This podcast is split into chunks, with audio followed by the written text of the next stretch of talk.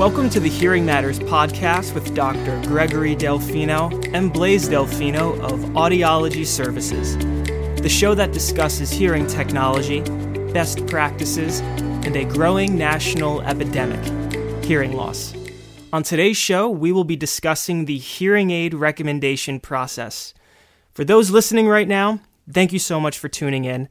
We have an exciting show lined up for you today. And Dr. Delfino, I'm sure that you can agree with me on that statement. Yes, as we had mentioned in previous episodes, that this is really where the fun begins or where the rubber meets the road, where we start to take all the data that we've collected.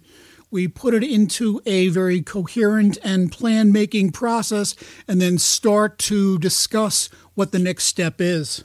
Dr. Delfino, the hearing aid recommendation process is very intimate and it is absolutely an exciting step in the right direction. Now, as you previously stated, and as we discussed on episode 7, we discussed what patients can expect at their initial hearing evaluation.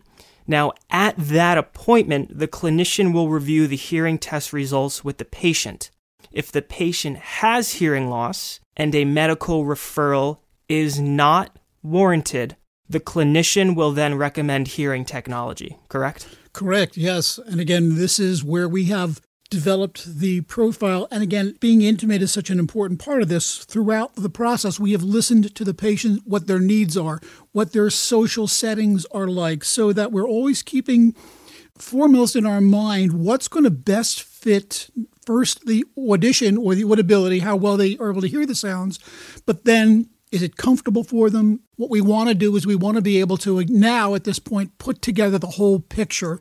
So, before we recorded this show, we wanted to make sure that we relay to our listeners that it is the hearing aid recommendation process, not so much the hearing aid selection process, because we encourage new hearing aid users to place that trust in the provider's experience. Is that correct? Clearly, the most successful fittings are ones in which we have worked with the patient to select the technology that best works for them, that is most efficient for them. And again, listening to their profile, we now know what it is that they want and how to give it to them. The first step that we implement at Audiology Services regarding the hearing aid recommendation process is taking into consideration the patient's type and degree of hearing loss. Now, why is this such an important factor for when you're recommending hearing technology for a patient? It helps us to set audiometric parameters for the patient based upon what their hearing loss is like. I don't want to be giving a patient amplification that is anemic or something that's too aggressive. So, all this information that we've collected the speech, the speech and noise, the audiometric data all create the plan for moving forward. And Dr. Delfino, to dovetail off what you said in terms of we don't want to ever over amplify, correct? So, taking into consideration that type and degree of hearing loss. And what we're looking at is okay, this specific patient presents with a severe sensorineural hearing loss. You wouldn't fit this patient with a 60 gain receiver, right? You, you would, we're, we're in our mind reviewing this type and degree of hearing loss and saying, okay, patient X presents with a severe hearing loss. They are a candidate for uh, BTE, behind the ear hearing aid, correct?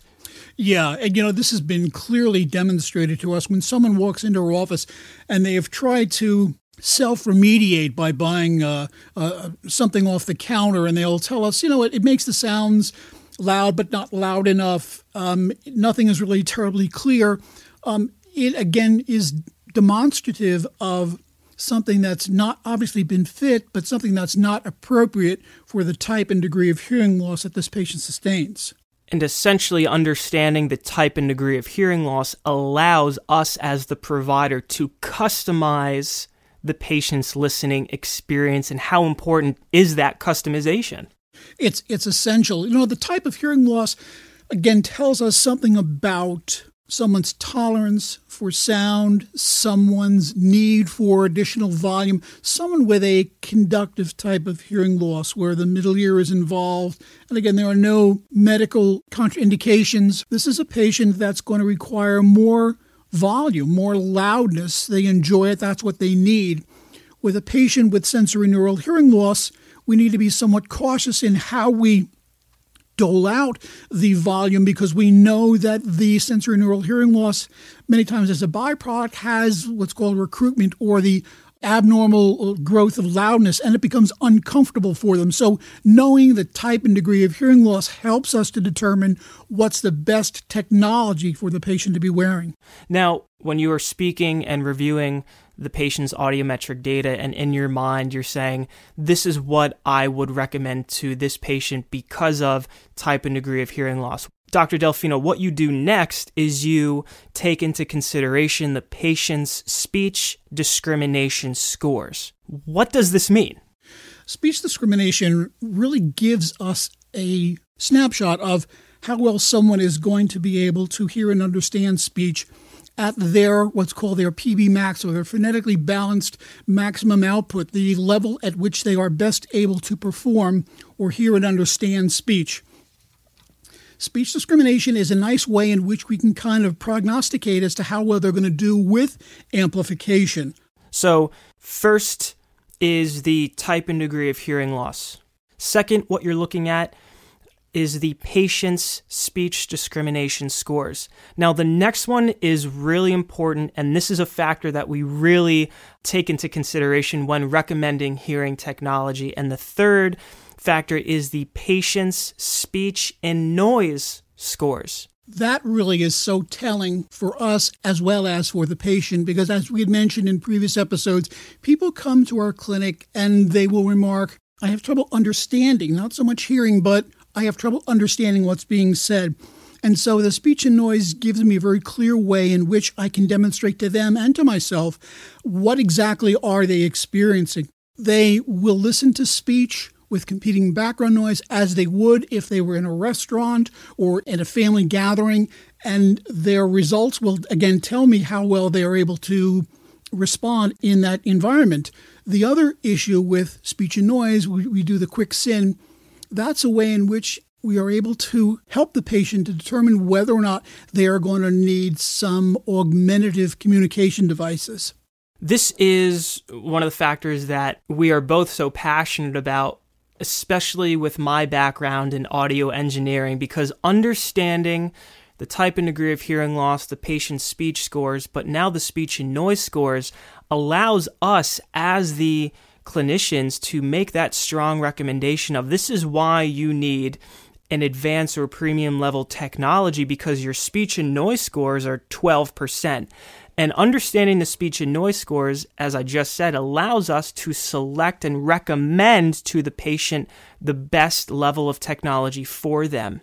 The hearing instruments today have noise reduction, and with today's technology, what the hearing instruments do is through vowel detection and they're processing sound over 100 times per second is they can tell the difference between speech and non-speech sounds. So understanding the patient's speech and noise scores allows us to make that strong recommendation of okay, you have a mild to moderate severe high frequency hearing loss. We're going to fit you with a receiver in the canal and we'd like to fit you with an advanced or premium level technology because you have a very high social activity level and your speech and noise score is 12%. This is why you need the most aggressive instrument that has the highest level of noise reduction.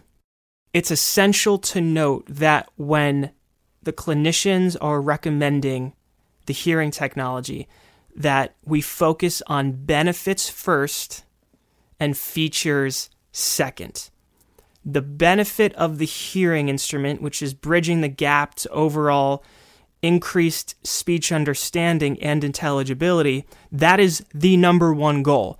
The number one goal is not Bluetooth compatibility. Benefits first, features second. Yeah, we certainly want to first help help the individual be able to hear better. Some some patients like to know that those features are there because they've done some uh, some shopping or some some inquiry prior to coming. So they want to know whether or not the instrument that they may be interested in is capable of doing some of those things. But again, our focus is let's get you hearing and understanding better first, and then we can talk about some augmentative ways. If an advanced or premium level technology does not fit into the budget of the patient, we can actually fit that patient with a lower level technology. And this specific patient that I'm kind of talking about might have speech and noise scores of 24%. We can fit this specific patient with a lower level technology, but what we'll do to increase that signal to noise ratio is introduce the remote microphone. Yeah, absolutely. And, and again, that's a way of of allowing someone whose budget is somewhat restricted with regard to what they can buy by being creative with what we have and having those tools available to us this patient is able to hear in a much better way with technology that they can't afford. The next factor that goes into the hearing aid recommendation process is the patient's dexterity. This is so important because when we're sitting with our patients in the technology suite, what we're looking at and assessing is okay, Mrs. Jones, can you actually place this hearing aid on your ear successfully? Can you successfully open up the battery door? Uh, if a patient presents with decreased dexterity, rechargeability will Absolutely, have to be taken yes. into consideration, right? Dr. Delfino, what else have you seen in clinic regarding uh, decreased dexterity? Some of the things that we know that will work are things like the ear mold technology. And Blaise, I can't tell you how many times you have discovered and claimed and recognized older individuals' difficulty with putting domes in and made the move to using a more hard shell approach. This is a way in which the patient is more easily able to direct the portion of the hearing aid that goes into their ear to fit into the canal to fit safely and it's secure it stays that way it stays in their ear the uh, entirety of the day so that they're not worried about losing instrument, but it is consistently performing well. If we can't get the patient to put the instrument in their ear, then where they're not going to be enjoying the benefit of amplification. They won't enjoy their experience, no. right? So the patient's dexterity, taking that into consideration is so important when it comes to the hearing aid recommendation process. The next factor that we take into consideration is the patient's social activity level. Now, this factor is somewhat sensitive because many times patients will associate themselves with not being terribly socially active, but this might be due to their hearing loss. So, we often ask how socially active the patient was before they noticed their hearing loss because a lot of times patients will socially withdraw. Now, if a patient comes to us and Mr. or Mrs. Jones says, Well, on a scale of 1 to 10, my social activity level is 7, 8, or 9, which means they are very socially active. We are going to recommend hearing technology that is uh, advanced or premium because what advanced and premium level technology can do is they are able to make the essential acoustic changes within the environments that that patient walks into. So when that patient gets out of the car, walks outside, goes into the grocery store, the instrument is constantly assessing their environments. We're thinking to ourselves and asking our patients, what is your social activity level? How socially active are you? If Mr. Jones tells us that he is a activity level of 2 and lives at an assisted living, are we going to recommend premium level technology? Probably not, and here's why. Do we know that our patients do best with premium level technology? Of course. But we're also taking into consideration that type and degree of hearing loss and social activity level at this point. Some folks that will come in and say that I'm not terribly active socially, but when they are, they want to be able to hear and understand what's going on. And so while patients may tell us that they're not socially active, but when they are at family gatherings or they're at restaurants where they really want to hear, where they really need to hear better speech and noise, that's where the more advanced technology or the augmentative devices really become an essential part. So when a patient comes in, they may initially feel as though they don't need as much help, but throughout the follow up process, we discover they let us know they're struggling. We make the next step to ameliorate their, their difficulties understanding speech and noise. And again, to those tuned in right now, Dr. Delfino and I are discussing the hearing aid recommendation process. Again, this is a very intimate and calculated process. What we're doing as clinicians is reviewing the data that we've collected and making a data driven decision. Yes, we take into consideration subjective matters and, and subjective data, but this is really a data driven decision, which is really important. Dr. Delfino, another factor that we take into consideration is that of Bluetooth connectivity.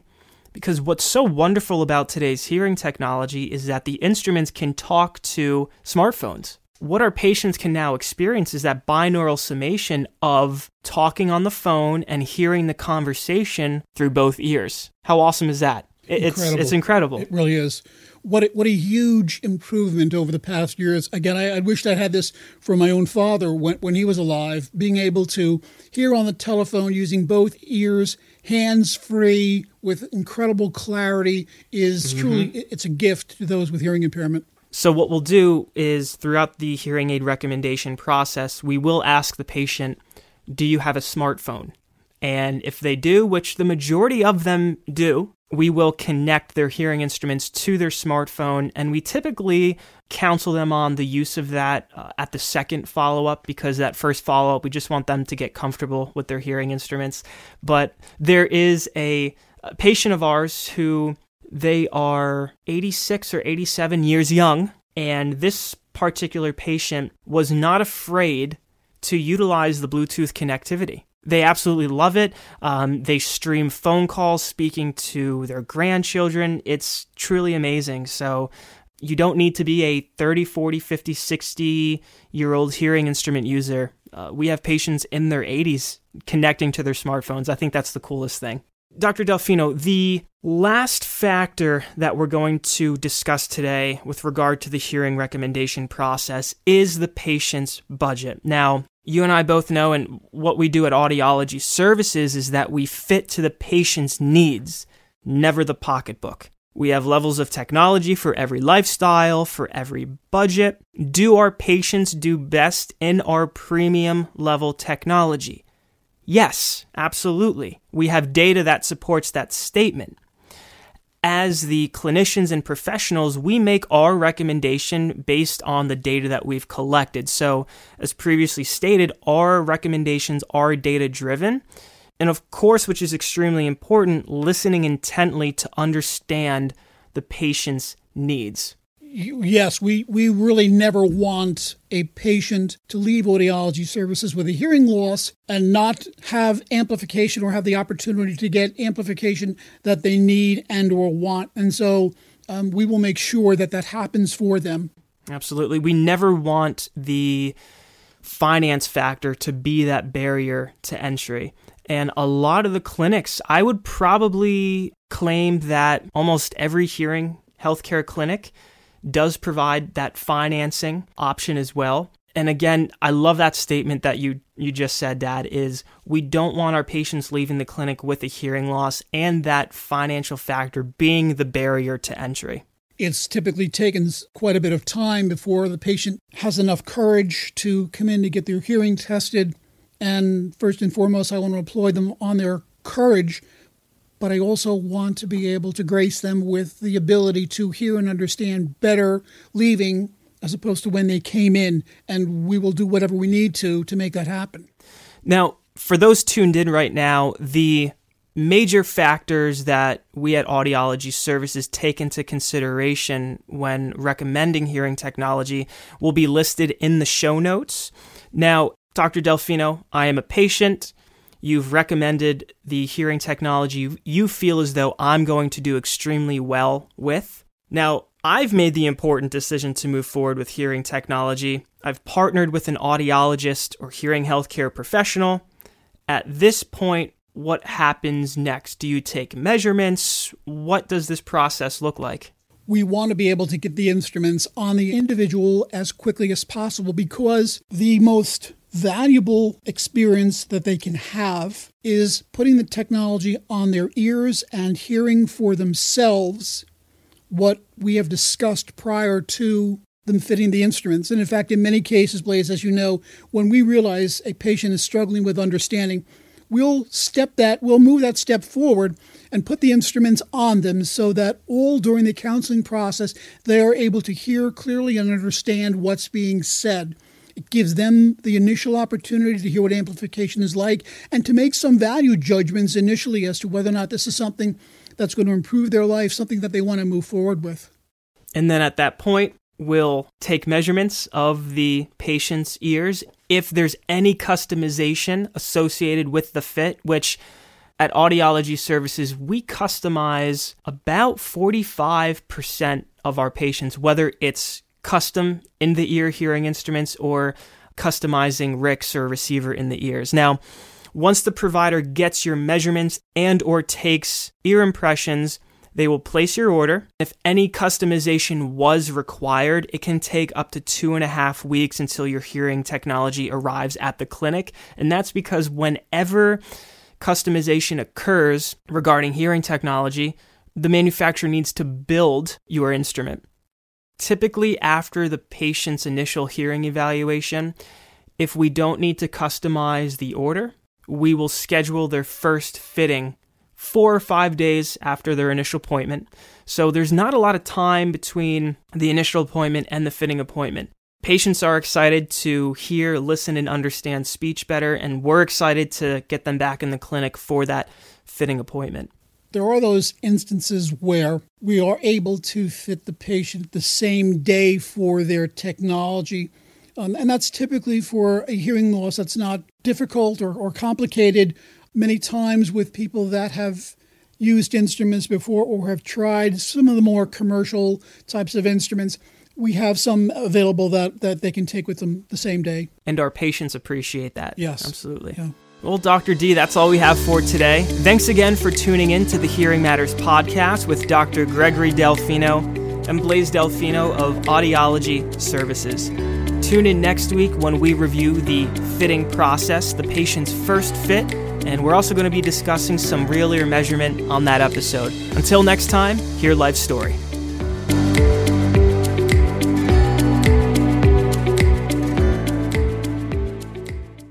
Thanks again for tuning in to the Hearing Matters podcast today. I'm your host, Blaise Delfino, and on behalf of our entire team, thank you so much for the support. Truly, it means so much to us head on over to the Apple Podcast app and share your thoughts. What did you like most about this episode? And what do you like most about our podcast? Five star reviews are always appreciated. And also head on over to Instagram, hit that follow button, and let's connect. And as a team, we can continue to help our community hear life story.